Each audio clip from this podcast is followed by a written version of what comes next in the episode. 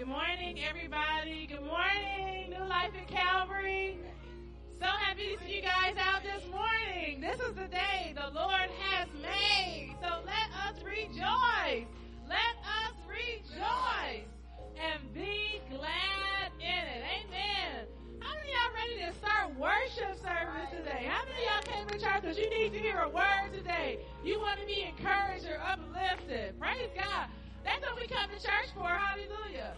So we before we begin, we are going to go to God in prayer.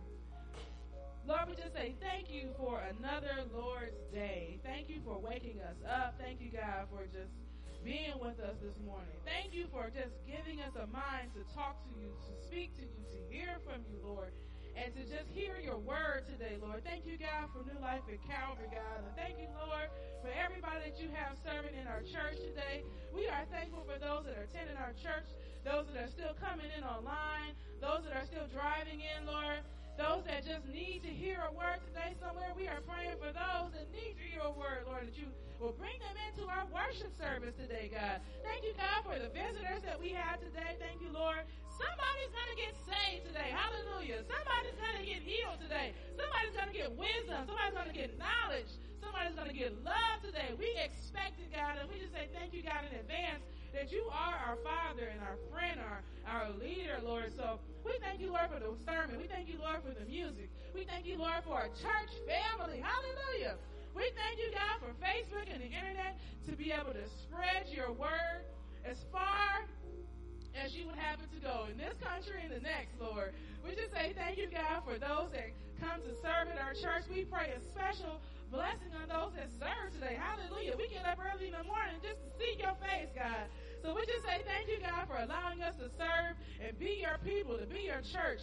Lord, there's somebody that needs to be saved today. Somebody that needs a refreshing wind. Somebody that needs some hope and some love. And we're praying for them especially right now that you bring them into our service as we begin, God. Just remove any distractions, Lord. Just um, remove any people that are coming in the way. Put the right people in their path and put it on people's minds and hearts to come to church. Not just here at New Life in Calvary, but all over the world today. Because we need more love. We need more Jesus in the world, Lord. So we just pray your special anointing, not just for our service, but for services all over. God, let your Holy Spirit move throughout this earth and through our land, through our country, God. Let our church and let our uh, world have a revival today, God. Help us to be awakened in your Son Jesus Christ. It's Lenten season, God. So we just know you have something special for us in, the, in our Lenten season, God. And we are praying that you bless this service this day in Jesus' mighty name. Amen. Amen. Amen. Amen. Welcome again to our New Life in Calvary family online. Welcome to our visitors. We have a special visitor today from Fredericksburg. Hallelujah. Raise your hand back there. We're so happy to see you today. And we are welcoming anybody that's online. Give us a like, a wave, a comment on Facebook or on the internet. Leave a comment, go onto our app, New Life at Calvary app, and click on the About links, and you can get a prayer card, and we're going to pray for you. Is somebody ready to serve God today? Is somebody ready to give God praise today? Amen. So let us stand up on our feet if we're able. And we are about to sing with our praise team and our praise band. We just want to praise you.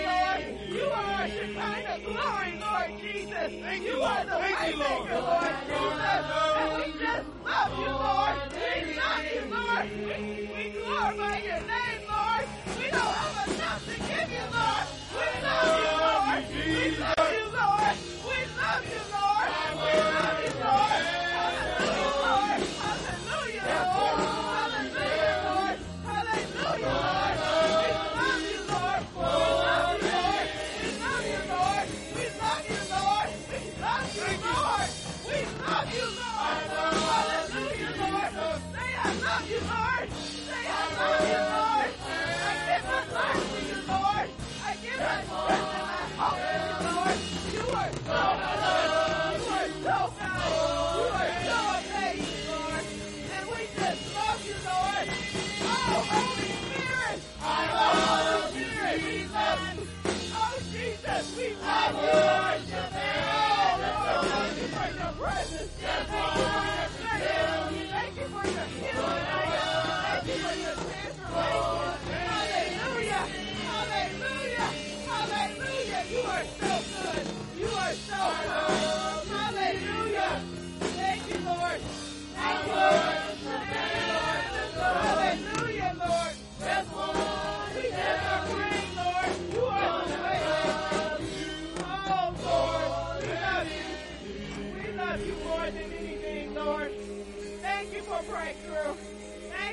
Lord, for your breakthrough today, Lord. We give you all the praise, all the honor, all the glory, Lord. All the praise, Lord. And right now, Lord, we feel your Holy Spirit. And we know you're in this room. And we want to lift up especially those who are heavy hearted today, Lord. We know those today that are grieving loss and pain and hurt. And so, Lord, we, we lay all of our needs before you. And we are trusting, Lord. You made a promise to us, Lord, that you will never leave us nor forsake us. And so we're holding on to the promise, Lord. We're praying right now in the name of Jesus for Hazel, for Hazel's husband, Dwayne, Lord, that you would heal his body, Lord, that you would be with Hazel and encourage her heart. We're praying right now in the name of Jesus for Tanya. We thank you, Lord, for her brother and that she was up here praising you, Lord. And even in the midst of her loss, we thank you, Lord, for Lamar and her brother's life, Lord Jesus. We're praying, Lord, for, for Robert Shepherd's daughter, Lord, in the hospital, Lord. We just thank you, Lord, that you are touching lives. You are transforming us, Lord. Every one of us has a need today, Lord. And we just lift our needs before you, Lord. Our financial needs, our relationship needs, Lord. You are the waymaker. And we love you more than anything. And we give you everything today. In the mighty and holy name of Jesus Christ, we pray. And all God's people said, Amen and amen. Hallelujah, hallelujah. God is faithful, you all. God is so, so good. If you all would rise with me as we say our church purpose statement together.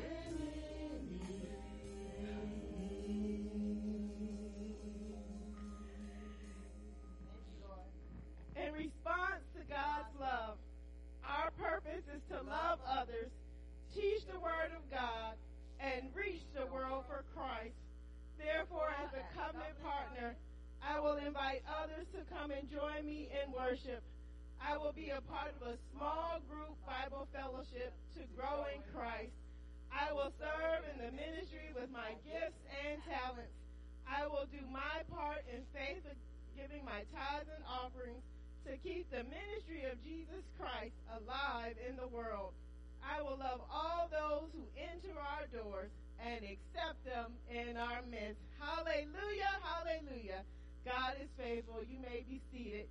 We're going to invite up uh, Camille Gelly, who's going to share with us a little bit about the youth today and youth church and the black, uh, uh, black history and women's history. Good morning, everybody. So our moment in black history and women's history is going to come from our youth. If I could have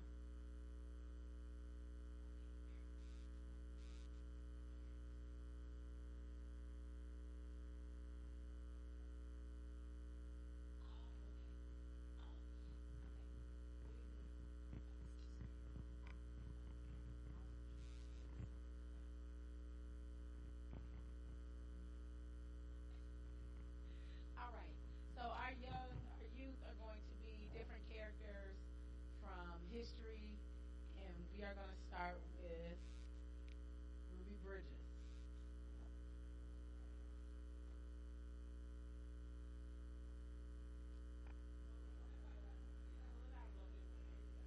Um,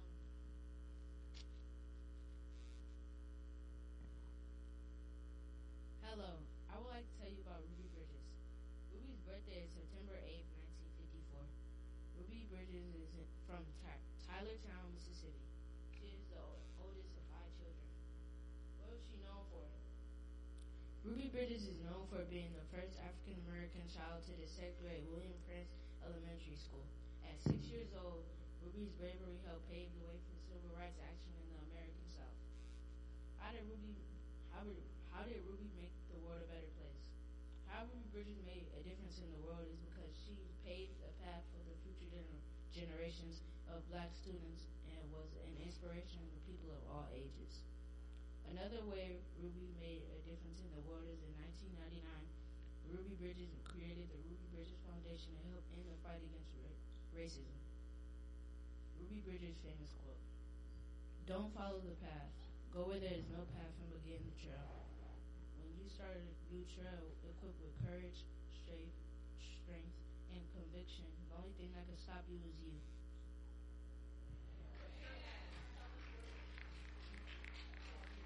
Oh, oh, my name is Gully.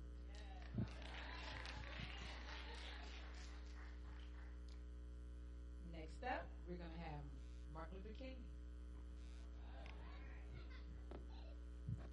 Hello, everybody. I w- my name is James Taylor, and I'll be telling you some facts about Martin Luther King Jr. So, number one, he was born on January 15th, 1929. And Martin Luther King died on April 4th, 1968. Number three. Martin Luther King was named to, married to Coretta in 1953. His birthday is celebrated on the third Monday in January and is a federal holiday. Martin Luther King was awarded the Nobel Peace Prize in 1965 and is the youngest prisoner to be awarded the Nobel Peace Prize.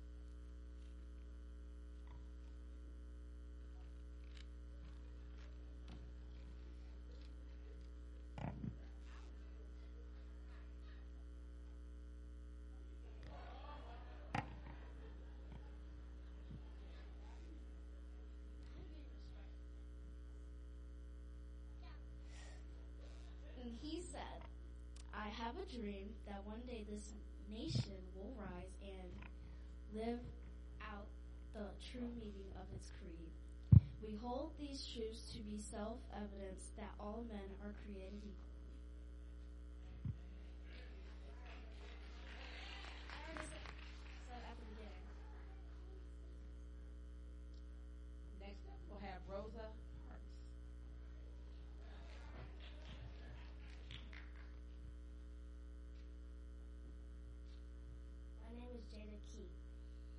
Rosa Parks. On December 1st, 1955, 55, Rosa did not give up her seat. She was tired.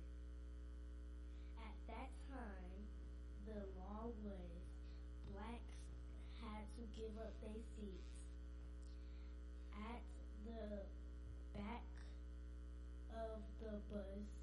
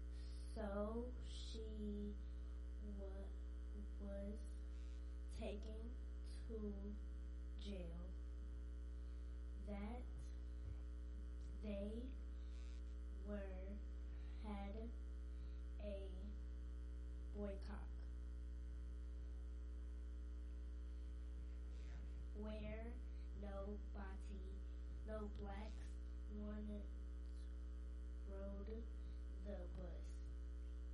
In 1956 the change supreme change court changed the law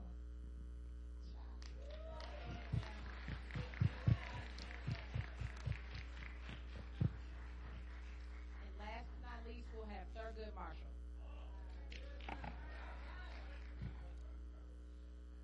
He was the first African American to serve as a justice judge on the U.S. Supreme Court. Marshall lost three of the 32 cases he, agreed, he argued in the Supreme Court. Marshall's favorite color is brown because it expresses it expresses himself and his color.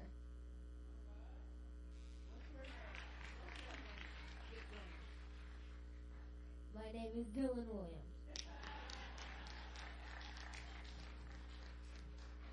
We hope that you enjoyed this spotlight in Black and Women's History. Thank you. Praise God. Thank you so much. We thank God for our young people. All of us that had to do those church speeches, it was never easy, amen. We're going to now have Andrea Phillips come up for our scripture.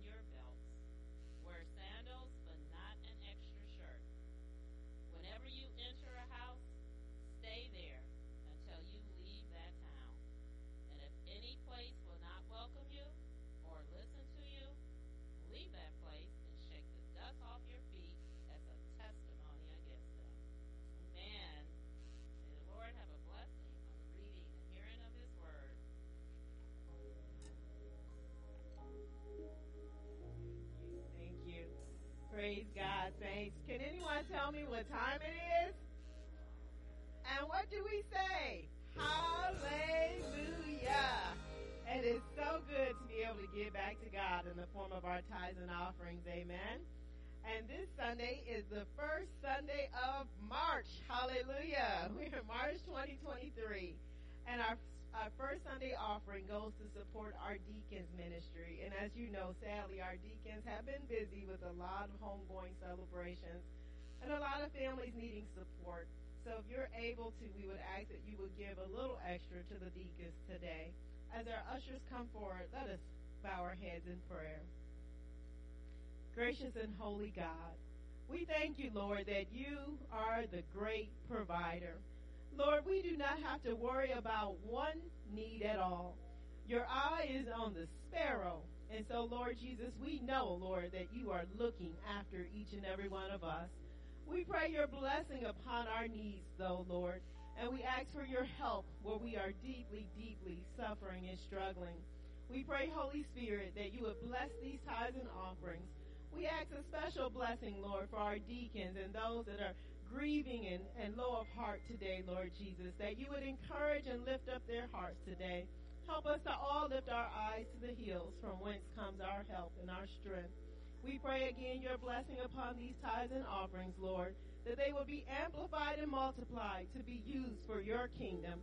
We thank you and we honor you. In the mighty and holy name of Jesus Christ, we pray.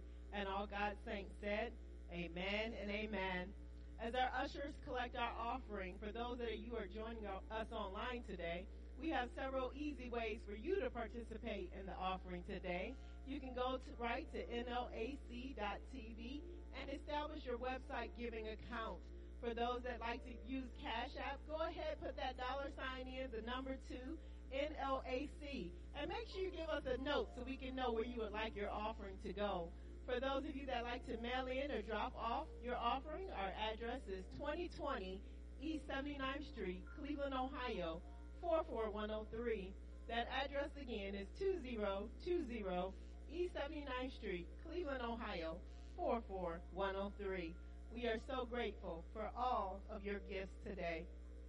Saints, we, we now have the blessing of bringing up a missing deacon from last week, and I can talk about her bad because she my missing deacon, praise God. My daughter, Trinity Sullivan.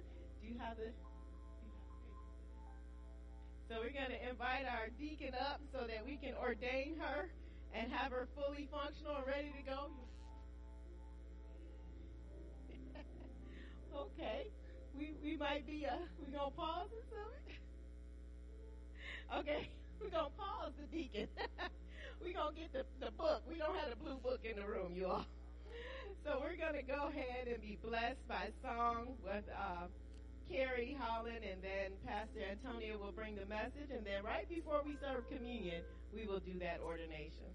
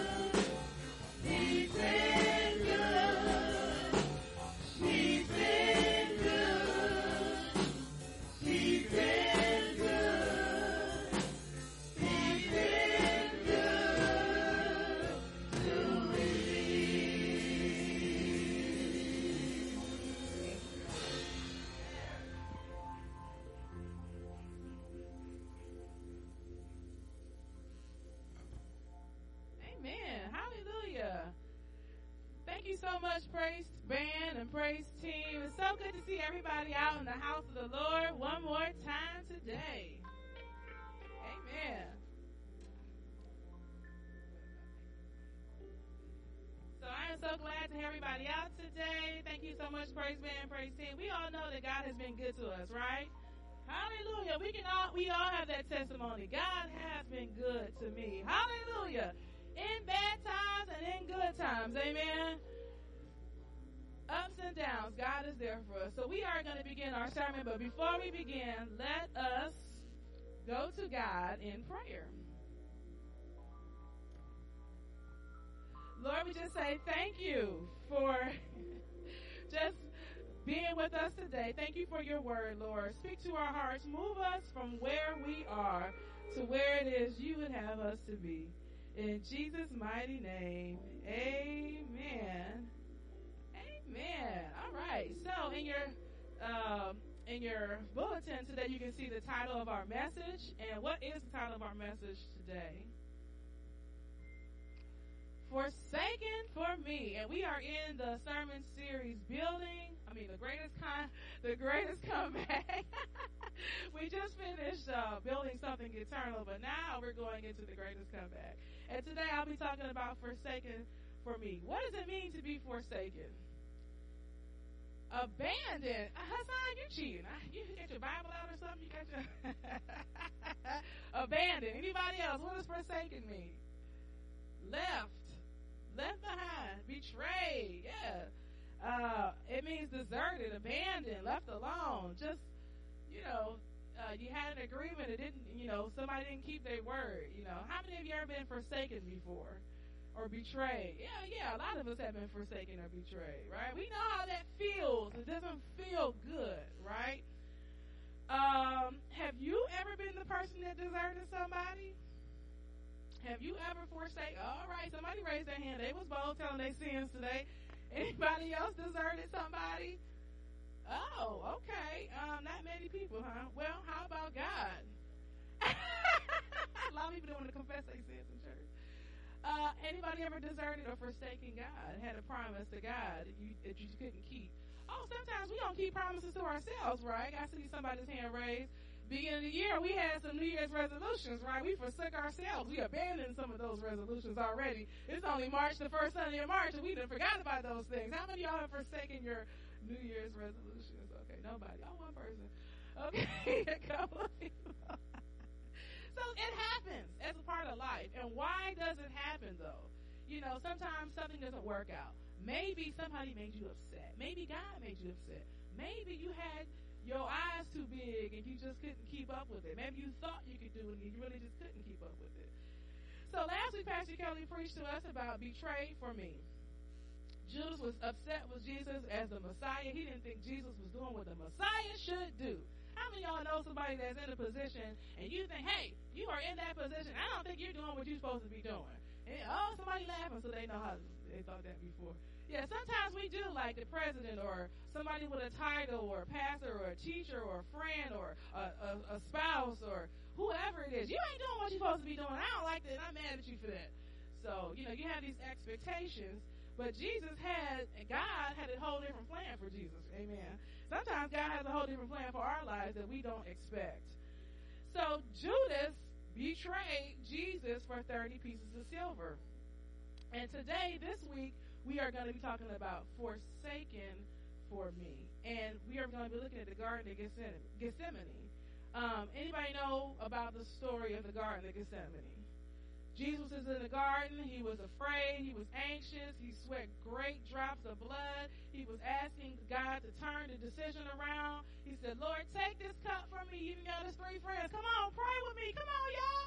How many y'all, when y'all really want something, you wait, you even get so religious. He said, come on, come on, pray with me about this thing. Come on, because you, but you know what God said, but you still want to do something else. Amen. Okay. But Jesus went and asked the three of his disciples to pray with him.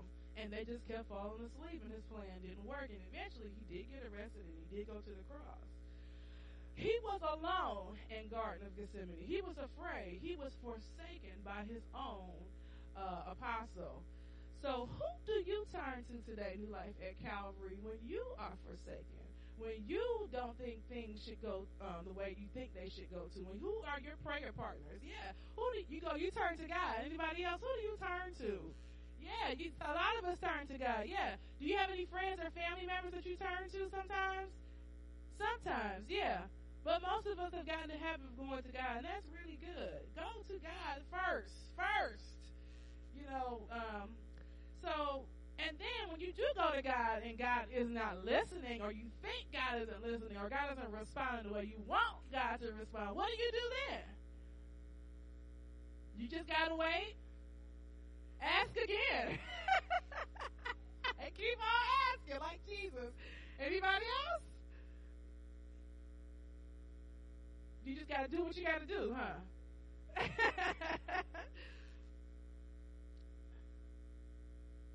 you try to make things happen on your own. That's the answer I was looking for. Yeah, sometimes we do do that when we know that God said this is what we need to be doing. And you go off and try to do it anyways. Oh, yes. We're going to talk about a story about Abraham, Hagar, and Sarah. Anybody know the story of Hagar and Abraham and Sarah? So it all begins in Genesis 15 chapter, where God makes a covenant with Abraham. And God said, You are going to have so many descendants. It's going to be too numerous to count. You're going to be like stars in the sky, right? And it says it was credited unto him righteousness because he believed. Remember that, right? He believed. But then flip the page to chapter 16. What happens? Oh, chapter 16, Sarah said, Hey, look, we ain't got no kids. what are we going to do about this?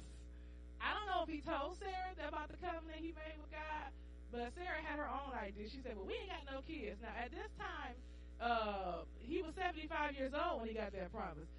He, Sarah said, Hey, let's go have a child with my slave, and then we can have us a child. He said, okay, he had to think twice about that one. How many of y'all had to think twice about it? How many men had to think twice about that?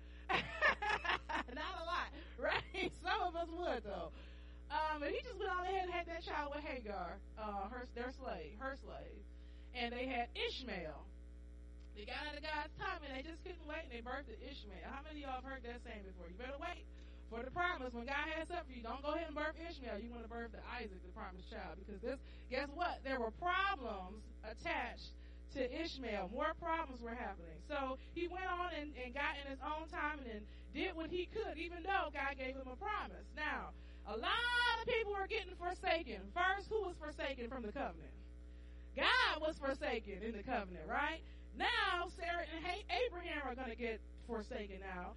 Genesis 16, after Hagar knew she was pregnant, she despised her mistress Sarah. And she uh, she couldn't stand her, and Sarah knew. You know when somebody can't stand you. When they her they try to hide it, but they don't hide it really good. She couldn't stand her, and I don't know, maybe she was giving her the equal eye or whatever, and she probably was working her neck or something like some of us do. But Sarah knew about it, and she began to treat her bad. How many of you, you know, go tit for tat sometimes? He's like, well, you ain't gonna treat me like that. If you keep me, I'm gonna hit you back, and so on and so forth. Some, unfortunately, some people do that. Uh, so Sarah and Abraham got were um, forsaken because she ran off. When she started getting abused, she said, Oh, I'm gone. Forget about this. God found her in the desert. He said, Hey, where are you going? Go back to your mistress and serve her. Your son is going to become a great nation.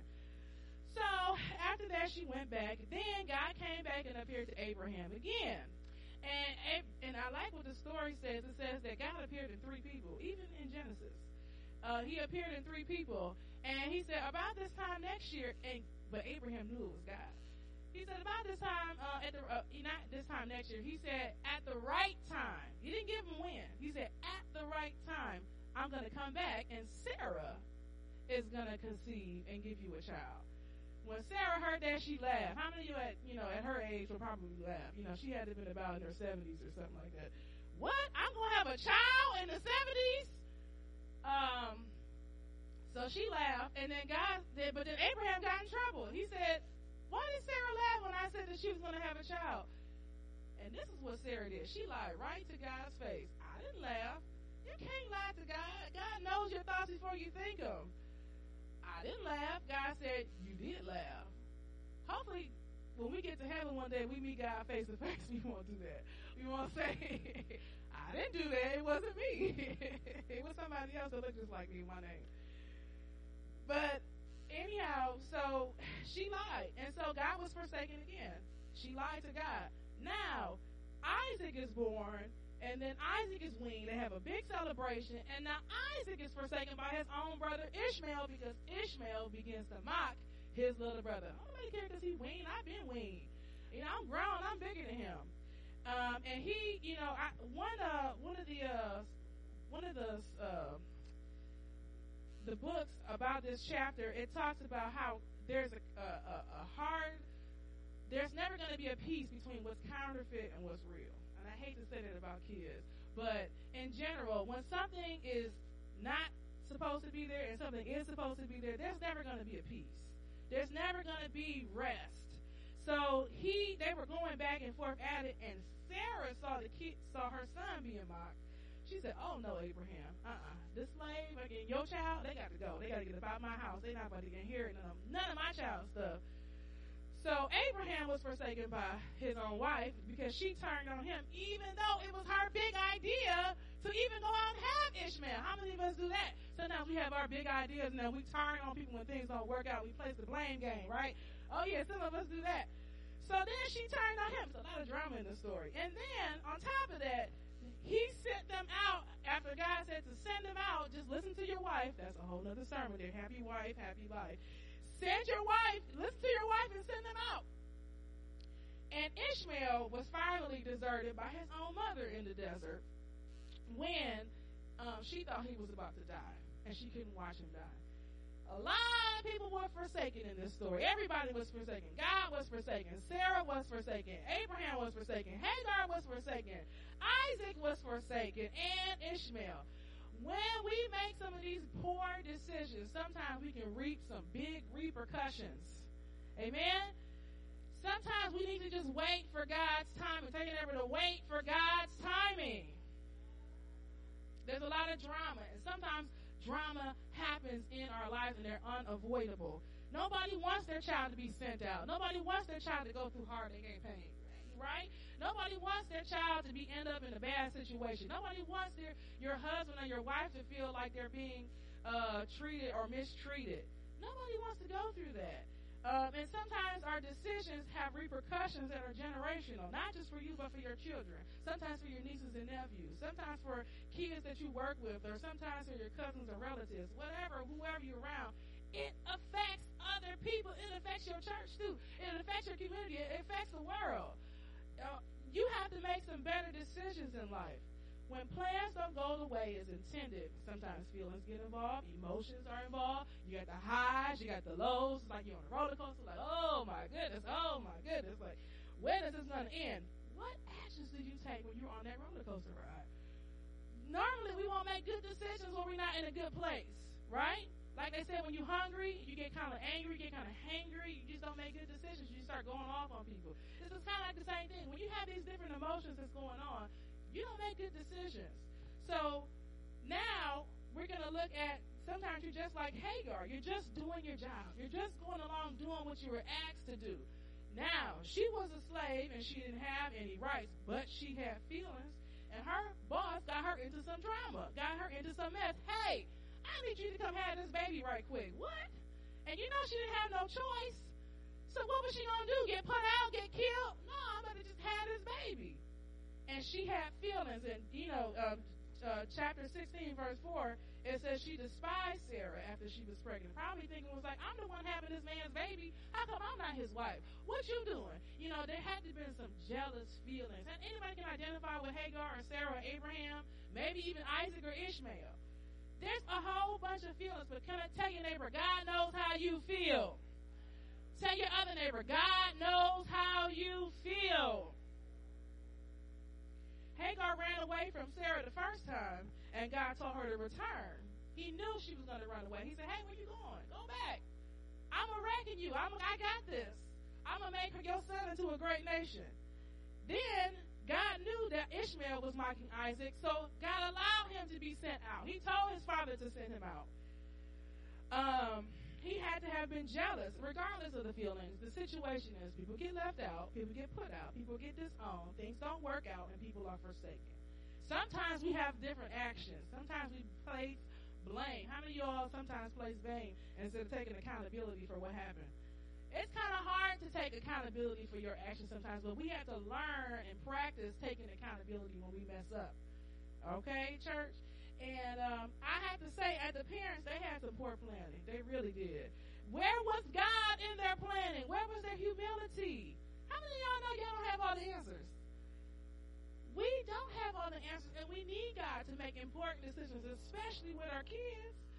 Ishmael was the one that was put in a bad situation, but he was mocking. You know, our kids today, they do learn about, in our Bible study, they learn about humility. They learn about bullying. They learn about tough situations. And maybe they should have been at youth church. Amen. Maybe they should have been in Bible study. But our parents, the parents is the one that primarily teach your kid what's important and what's not important. The parents bring their kids to Bible study. Amen. The parents bring their children to youth church you have to teach your kids right from wrong. Now, our kids learned this week about humility. They had to memorize Second Chronicles 7.14, and it says, If my people who are called by my name will humble themselves and pray and seek my face and turn from their wicked ways, then I will forgive their sin and heal their land. Those kids were so proud they could learn all that all that whole scripture. How many of you know that whole scripture by yourself? All right. Some of us do, but we recognize it. Second Chronicles 7:14. We have to have humility. Turn from your wicked ways. Don't try to do things on your own. Listen to God the first time. We were talking in school. Some of us missed that lesson. Listen the first time. So, what actions do you take? Do you go off like Sarah? Do you try to go tit for tat? Or do you try to run away like Hagar? Do you try to place blame? Do you try to make fun? Do you try to discredit? Or do you take accountability? Do you go to God in these bad situations? Abraham was distressed. The scripture says he was distressed, but he listened to God. His action was listening to God. Tell your neighbor, listen to God. God spoke to him and told him, listen to your wife and God was essentially going to right those wrongs. God was going to reckon his offspring through Isaac. It had to have been hard to let your own child go. A lot of people can't do that, but if you really love sometimes, somebody, sometimes the best thing you can do is just let them go.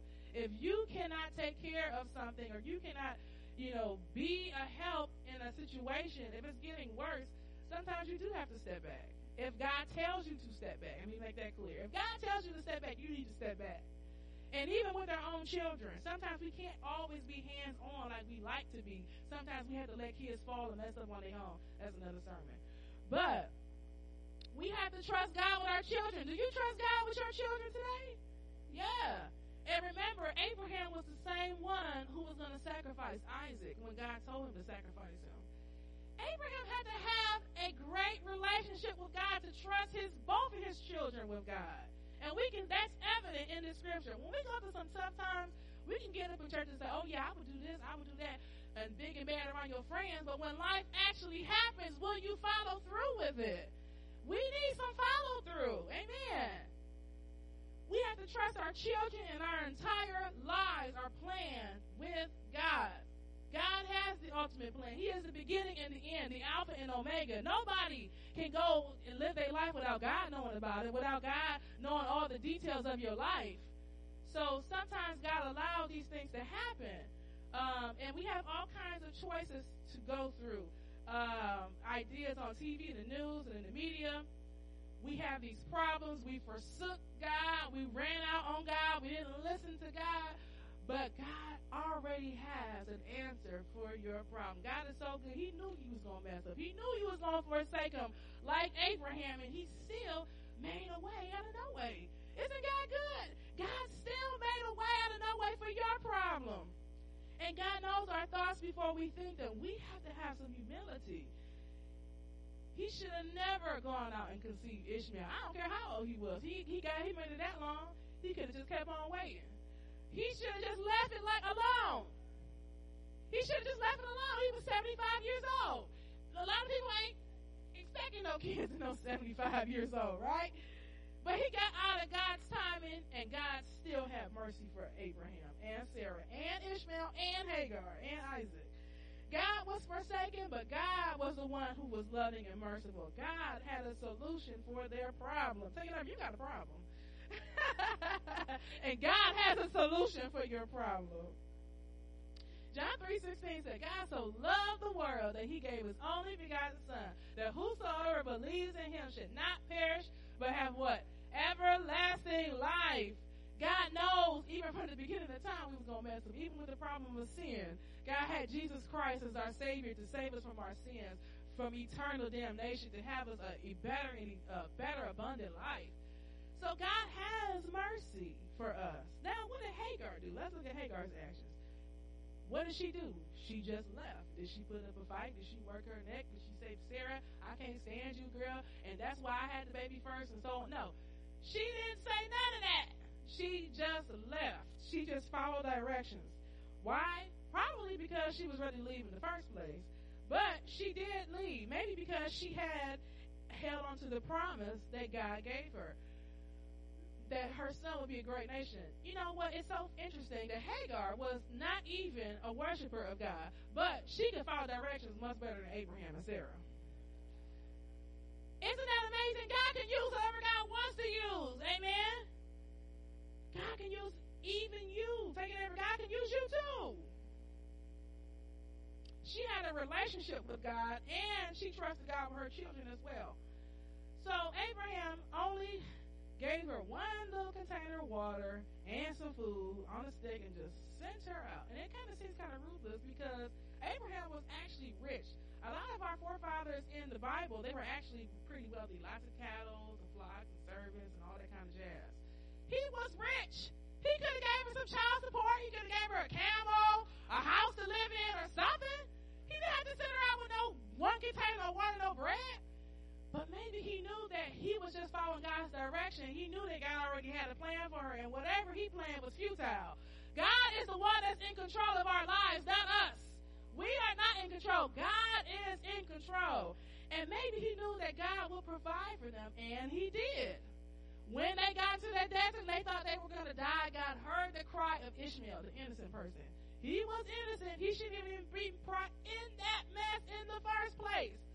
But he's out in the desert crying. God provided for them. And God said, hey, there's a well over there. And then they survived in the desert. He grew up and became an archer. And his mother Hagar found a wife from him in Egypt. Also, at the end of that chapter, if you read on, read your Bible. Tell your neighbor, read your Bible. And um, Beersheba was promised to him as a place for his descendants. So maybe God already knew that's where Ishmael was going to end up. God already had a new, I already had a plan before the problem even happened. Amen.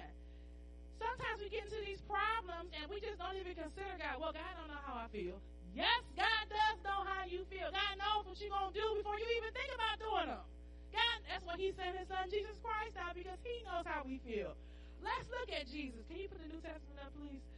New Testament, Jesus sent out the 12 disciples with instructions as they preach. Let's read the first part of that together, uh, verse 8 and 9. It says what? These were his instructions. Oh, it's on the screen. Okay, here we go.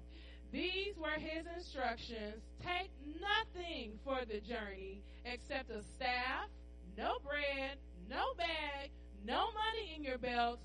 Wear sandals, but not an extra shirt. Stop right there. So, what is that really saying? Just rely on the Lord. Tell your neighbor, just rely on the Lord. God is the one that's doing the sending. No matter if it's a good situation or if it's a bad situation, God is in control of your life. And always, God was the one who told Abraham, hey, let him go. God had a plan. And it says, just rely on the Lord. God is the one that's sending. He knows your needs. You don't have to bring no bread. You don't have to bring no 12 bags, to go overnight. No, just go. So people are, are not our source. God is our source. Sometimes the directions that God gives us also won't make any sense. That don't even make no sense, God. How are we gonna eat? Where are we gonna sleep at? But where are we going? But we just gonna walk out in the middle of the desert and just go? How many y'all can actually do that? If God said, "Hey, go to the desert tomorrow," not many of us. Not many of us. But God is our shepherd. He is our good shepherd.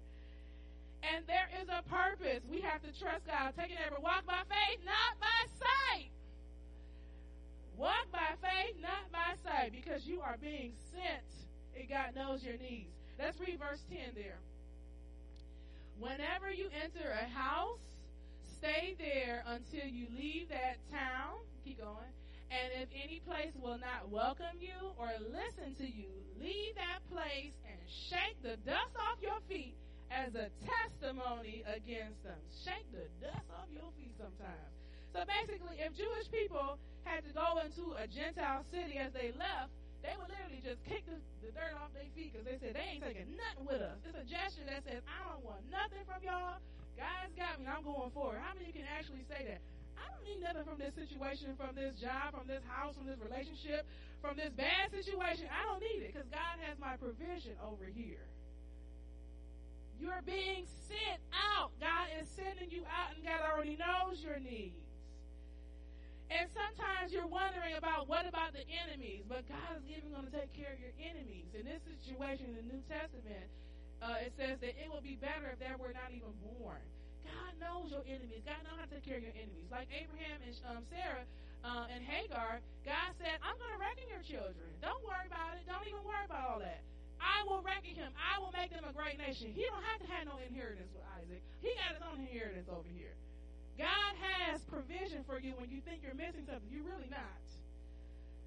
So they preached and they saw miracles, and the nation um, of Ishmael was a miracle. God, sometimes we can't just leave because we think that we need something, but God has a whole miracle for you over here. If you would just walk over here, if you would just step out of what you know, walk by faith and not by sight. When you're down to nothing, I like when people say God is always up to something. When you're down to nothing, God is up to something. And what were Jesus' actions? We talked about Hagar's actions. We talked about Sarah's actions. We talked about Abraham's actions. Jesus, on the night of the Last Supper, he knew he was going to be forsaken. And Judas was going to be the primary person to sell him, him um, by, with 30 pieces of silver. And his friends were not going to be able to stay up with him. He knew. He knew he was going. He knew he was going to the cross. But he didn't want to go to the cross. He still had his feelings. He was still anxious. He still sweat those great drops of blood in the Garden of Gethsemane. And Jesus even said, My soul is overwhelmed. God knows how you feel. Sometimes we go through these situations and we say, Where is God? Why are you putting me through this? You ain't going through this. Jesus went through this. Jesus went through anxiousness. Jesus was tired. Jesus didn't want to go through everything God had for him. But he did it, and God does know how we feel. So the people, his um, three friends, they kept falling asleep, and finally Jesus just gave in. And sometimes we have to say this to our situation: "Not my will, yours be done." Say that. Not my will, yours be done. We have to say that over our children, over our finances, over our friends, our relationships, over our jobs, over career, over our whole life. Not my will, yours be done. I don't want to go this way, but I'm going to go this way anyways. I'm going to just trust you in the bad times. Not just trusting God, not having a conditional trust things are good, when you got the promotion, but even trusting God in the valley of the shadow of death. You know what? Yesterday we went down to uh, uh, Dayton. We went out to Dayton on Friday, and we went to the Montgomery County Jail for the prison ministry. It was eight of us total, four from New Life in Calvary two from Bridge, and two from Bay Presbyterian Church. And we had a great time in God. God is so good. Those women and men and juveniles were down to nothing, but we ministered to those people in the jail. And they had some wonderful speakers. There was one lady, she was like a famous basketball player, or, well, I never heard of her, but she was in a, um, in a, a WBL which is the predecessor of the WNBA, and she's in the Hall of Fame, and her name was Tanya. And she was just spinning these balls, and she was like, Here, give me your fingers. The balls on their fingers, and balls everywhere, and she was doing all these tricks. And she said, You know what? I got a story to tell you. I was at the top of my career, and I said, Is this all life was about? Basketball and doing tricks and making all this money? Like, what's my purpose in life? Did you ever know that sometimes when you make it to the top, you're not really at the top? Just because it looked like you at the top, it don't mean you were at the top. According to worldly standards, she was feeling like a deflated basketball that had no bounce. They couldn't do nothing with it. On the inside, and I'm so glad she shared that testimony. On the inside, she felt deflated. But God was the one that inflated her. She said, God, I need some help. If you can teach me how to play this basketball and do all these tricks, you can teach me about this Bible and what the purpose for my life really is. And God did just that. And God is still literally using her, bouncing her all around the world to share her testimony, to preach to inmates about Jesus Christ really being the source and their friend, her friend. Um, and I like what the analogy she said. She said, This is like halftime. She said, she, I remember one time I was at halftime and we were about to lose and we came back. Sometimes those are the greatest games you watch, like in the NFL or the basketball, when the team is really losing in the beginning, like, okay, at halftime, I don't know about this. If they keep going on, I'm leaving. I'm changing the station. Uh-uh. But she said she was at halftime and they came back and they won that game. They won that championship game. And she said, when we are down to nothing, sometimes it's like we're at halftime. We got to get back in the game because to live to abundant life. What if Hagar just went in the desert and just said, hey, I'm in the desert, I'm done. I'm done. And what if God had spoken to her and she just said, well, I'm not looking over there, ain't no desert, I must be hearing things. No, she listened to God and she had an abundant life. Her and her children and her descendants had an abundant life. God is up to something. It's uh, maybe it's only halftime for you, but sometimes God has a whole other second half. You're gonna win that game and have the greatest comeback, just like Jesus Christ. You know what? Sometimes we go through these tough situations and we're mad at God and we ask God, why me? I had a friend of mine in my Bible study and she just broke down crying in Bible study. I'm just tired. I know God loves me, but I'm just tired. Why me? Why am I going through this situation? I was in a group home, and I, my, my mother left me, and I, you know, I had a child at 16, and I had to struggle. And why do I have to keep going? I said, because you have something specific for you. Tell your neighbor, you have something specific for you. Everybody has their own cross to bear. Everybody has their own situation to go through because God has a different resurrection for all of us. God wants us to go to the cross sometimes because He wants to resurrect us and give us the greatest comeback in our lives. Amen? Go through the crucifixion like Christ and let God raise you up like Christ and let God renew your life and restore you and bring you out better. God has a miracle for you today, and I'm a witness. How many of you are a witness that God has a plan, and God is going to restore, and God is going to do some healings today, and God has some finances for you today, and God has some some people in your life to fill you up, to heal you up, and move you forward in your life. This is only halftime. God is on the way. God has a plan, and don't give up because God has a great comeback for you too. In Jesus' name, amen. Amen. Amen. Let's pray as we are getting ready to go to communion. Oh, we're getting ready to have a deacon come on up here, but let's pray. Lord, we just say thank you for the sermon. Thank you for the word. Thank you for encouraging us. And thank you, God, for in each situation, you send us out. You have a good plan and a purpose for us, and you are using us for your glory. Help us, Lord, to just be encouraged, to have that hope. And thank you, God, in advance for the healing and the needs that we have. Thank you, Lord, that you know how we feel and that you are with us as you send us out. In Jesus' name, amen. All right, so we're getting ready to have an ordination now. So we're going to have um, someone come up here. Trinity. Praise God, Pastor Antonia. Wonderful message. Hallelujah. Hallelujah. Hallelujah. I was like, you walking all up and down my street. Would you please get off my street? The Lord, no. It's funny that you use that word, letting go, because all week my prayers been, Lord, help me to let go. I'm like, oh man. she came with that sermon. It's time to let go. Saints, we're just happy to have uh, Trinity come up for her ordination as a deacon, and uh, we we uh, ordained all the rest of the elders and deacons last week. Come on down for a Trinity. This is Trinity Sullivan. And right here. so uh, thank you, elders, for coming on up. We're just going to go real quickly through this. Um, There are different gifts, but it is the same Spirit who gives them. There are different ways of serving God, but it is the same Lord who is served. God works through men and women in different ways, but it is the same God who achieves his purpose through them all. Each one is given a gift by the Spirit to use for the common good. Together we are the body of Christ and individually members of him. Though we have different gifts, together we are a ministry of reconciliation led by the risen Christ. We work and pray to make his church useful in the world, and we call men and women to faith so that in the end every knee shall bow and every tongue confess that Jesus Christ is Lord to the glory of God the Father. Within our common ministry, some members are chosen for particular works as ministers of the word, ruling elders or deacons.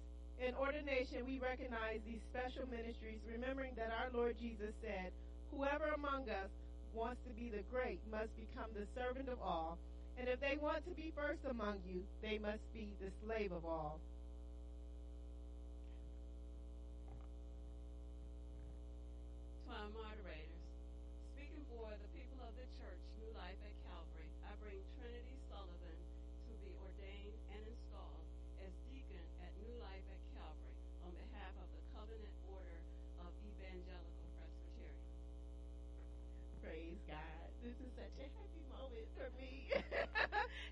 Dad. the Lord does have a plan for our children. He does a plan to prosper them and not to harm them. Okay, I'm not going to cry. Trinity, do you believe in one God, Father, Son, and Holy Spirit? And do you boldly declare Jesus Christ as Savior and Lord and acknowledge Him Lord of all and head of the church? I do, yes. Do you believe the scriptures of the Old and New Testament to be the Word of God and inspired by the Holy Spirit, the unique witness to Jesus Christ, and the, the authority of, for Christian faith and life? Will you receive, adopt, and be bound by the essential tenets of ECO as a reliable exposition of what Scripture teaches us to do and to believe? And will you be guided by them in your life and ministry? Relying on the Holy Spirit, do you humbly submit to God's call on your life, committing yourself to God's mission and fulfilling your ministry in obedience to Jesus Christ under the authority of Scripture and guided by our confessions? I do. Will you be governed by ECO polity and discipline? And will you be accountable to your fellow elders, deacons, and pastors as you lead? Do you promise to be faithful in maintaining the truth of the gospel and the peace, unity, and purity of the church? Will you pray for and seek to serve the people with energy, intelligence, imagination, and love? Yes. Will you be a faithful deacon, serving the people, urging concern, and directing the people's help to those in need? Yes. This is a question for the congregation. Do we, the covenant partners of this co- congregation, accept Trinity Sullivan as deacon, chosen by God through the voice of this congregation to lead us in the way of Jesus Christ, according to the Word of God and the Constitution of ECO? Do we agree to pray for her, to encourage her to respect her decisions and follow as she guides us, serving Jesus Christ, who alone is the head of this church? Let us pray. Almighty God, in every age you have chosen servants to lead your loyal people, and we thank you for these this deacon whom you have called to serve you. Give her special gifts to work on your behalf, and fill her with the Holy Spirit, so that she may have the same mind that was in Christ Jesus, and help her to be faithful and dedicated deacon of God. Lord, we pray your anointing and blessing upon this servant as she serves in this position of special leadership in the church. Fill her with your grace and your love. And we thank you and honor you. In Jesus' name we pray. Amen. Trinity, you are now a deacon in the church and for this congregation. Whatever you do in word or deed, do everything in the name of the Lord Jesus, giving thanks to God the Father through him. And the people of God say, Amen. If you all will extend to Trinity the New Life at Calvary welcome, thank you. Thank you again, church, for your patience in that. We are now going to uh, rise and sing so we can get ready for communion. This I believe.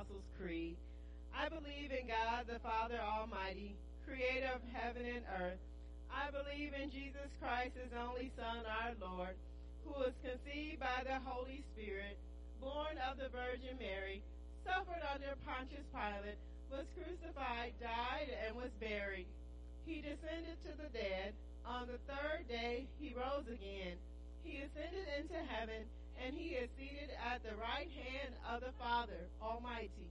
From thence he will come to judge the living and the dead. I believe in the Holy Spirit, the holy Christian church, the communion of saints, the forgiveness of sins, the resurrection of the body, and the life everlasting. Amen. Praise God. You may be seated. This is the table of God for the people of God, and we say, Thanks be to God. Our Lord and Savior invites all of us to participate in and to receive his holy communion meal. Praise God. We are all asked, though, to take a moment to examine our hearts, to confess any sins, to look at those times when we have forsaken Jesus, as Pastor Antonia preached about today, and to admit those wrongs and confess them and to receive forgiveness. Saints, for those of you that are guests today, we invite you to follow along with the guidelines set by your own home church. If you have children today, we invite make sure that they are baptized before they receive communion. Let us take a moment to confess our hearts.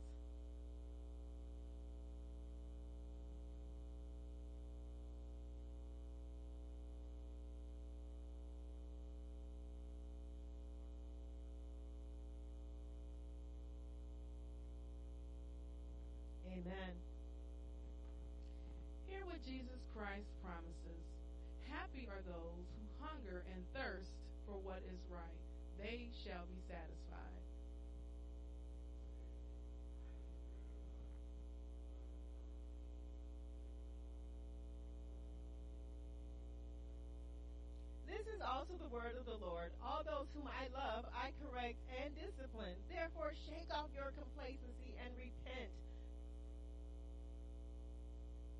See, I said, knocking at the door. If anyone listens to my voice and opens the door, I will go in and dine.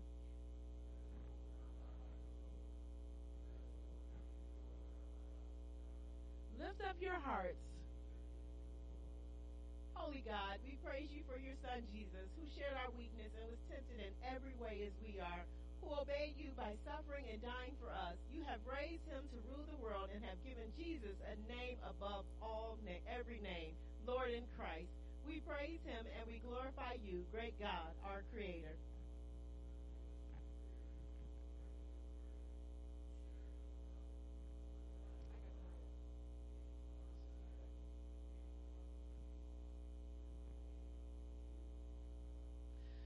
Father, who art in heaven, hallowed be thy name. Thy kingdom come, thy will be done, on earth as it is in heaven. Give us this day our daily bread, and forgive us our debts, as we forgive our debtors. And lead us not into temptation, but deliver us from evil. For thine is the kingdom, and the power, and the glory forever. Friends, on the night that Jesus was betrayed, after giving thanks, he took bread and he broke it. And he said, This is my body, which is broken for you. Whenever you eat of it, do so in remembrance of me. In the same manner, he took the cup, and after saying thanks, he said, This is the new covenant which is sealed in my blood. Whenever you drink of this, do so remembrance of me. Let's take our communion elements. Those of you online, just take your communion elements now. The body of Christ, the bread of heaven. The blood of Christ, the cup of salvation.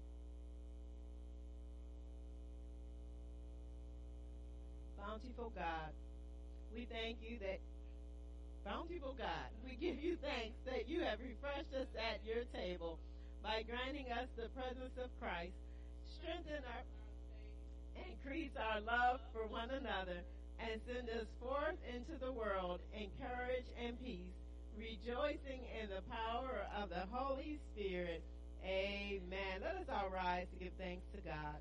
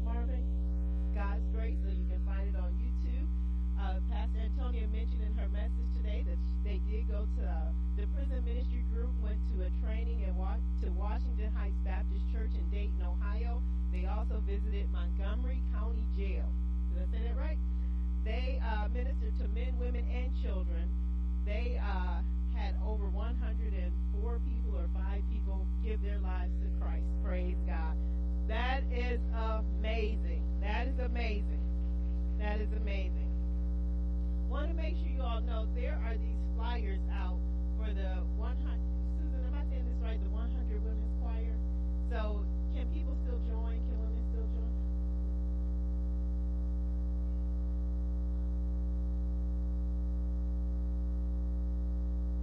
Oh man, them words look super tiny, y'all. look at my age. So Mount Zion Congregational Church, but the at 108th and Magnolia. So you can go to rehearsal today. I mean this week, Thursday at six o'clock.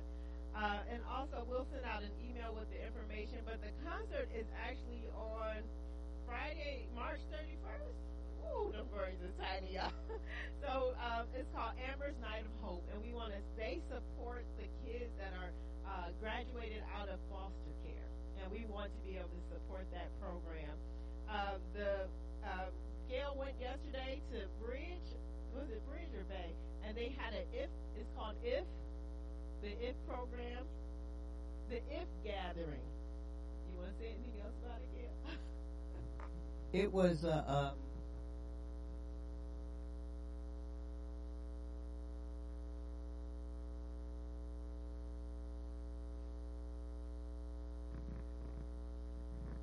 Hello? Okay. Maybe I should sing something. That would- No, turn the mic back off. Turn the mic back off. Anyway, uh, it was called the If If Gathering, and it was a women's program. And the first time uh, Katie and I went, and uh, it was mostly online. There was a gathering of women who actually were at we were at Bridge, but we watched uh, most of the program focus was uh, the 23rd Psalm, and they just broke every line down what it meant to your life. It was uh, a really a great, interesting program. Great. Thanks for representing us, Gail. Um, the women from um, Bay Presbyterian Church would like us to know that if we miss that event, their next event, they're having a women's luncheon on March 25th, which we are all invited to. But if you want to go, I need to know so that I can get us all registered. And the men, you have an opportunity as well to go to the uh, men's retreat. Praise God! It's a, a men's retreat on March 10th and 11th, and you all are going to the Beulah Beach Retreat Center. Hallelujah. So if you would like to go to that, please let me know so that we can get you all signed up. Jasmine Bays is in another um, performance, and it's called In the Heights, April 11th to the 16th at Playhouse Square. And we do need to purchase tickets, and she will give us details. But if you can save the date for uh, any time between 11, April 11th and to April 16th. Oh, she said, save your money. We at the Playhouse. She, look, if y'all want to know Jasmine later when she get big, you gotta support her now. I, I tell her all the time, I'm coming to everything. So when you world famous, don't ignore me. Jasmine Baines. It's on tape. I'm gonna play it back. Like she knows me. So we do have some resources on grief uh, from Hospice of the Western Reserve. If anyone is interested in, in viewing this, we have it here to share. And I think if unless someone else has an announcement that I failed to state. Oh, thank you, Pastor Antonia. Uh, Pastor Antonia is meeting with anyone that's interested in doing Easter bells for Easter. So the bells, y'all, some of y'all are familiar with the bells. You played a whole song using bells. And uh, so she would like to meet with you today in the Zoom room as well as the Christian Education and Youth Church. Oh, handbells in here, and then about 20 minutes later, Youth Church and Christian Ed in the Zoom room. But speak to Pastor Antonio for those details. Jasmine?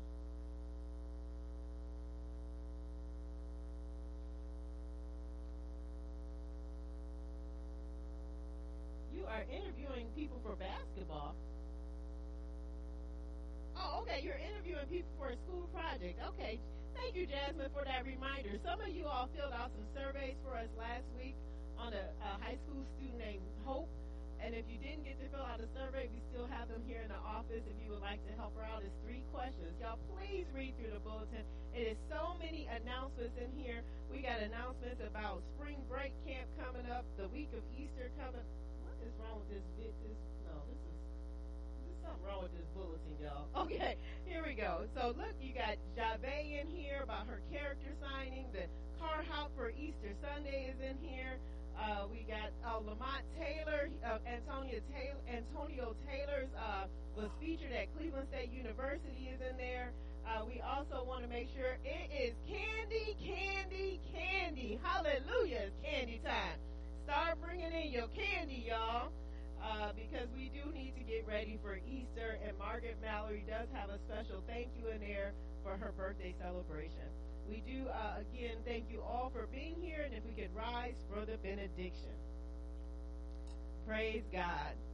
As we depart from this place, Lord Jesus, but never from your sight, Holy Spirit, we pray that you would guide us and lead us, Lord, even on the most tragic of days, Lord, when we are down and having a moment like Hagar.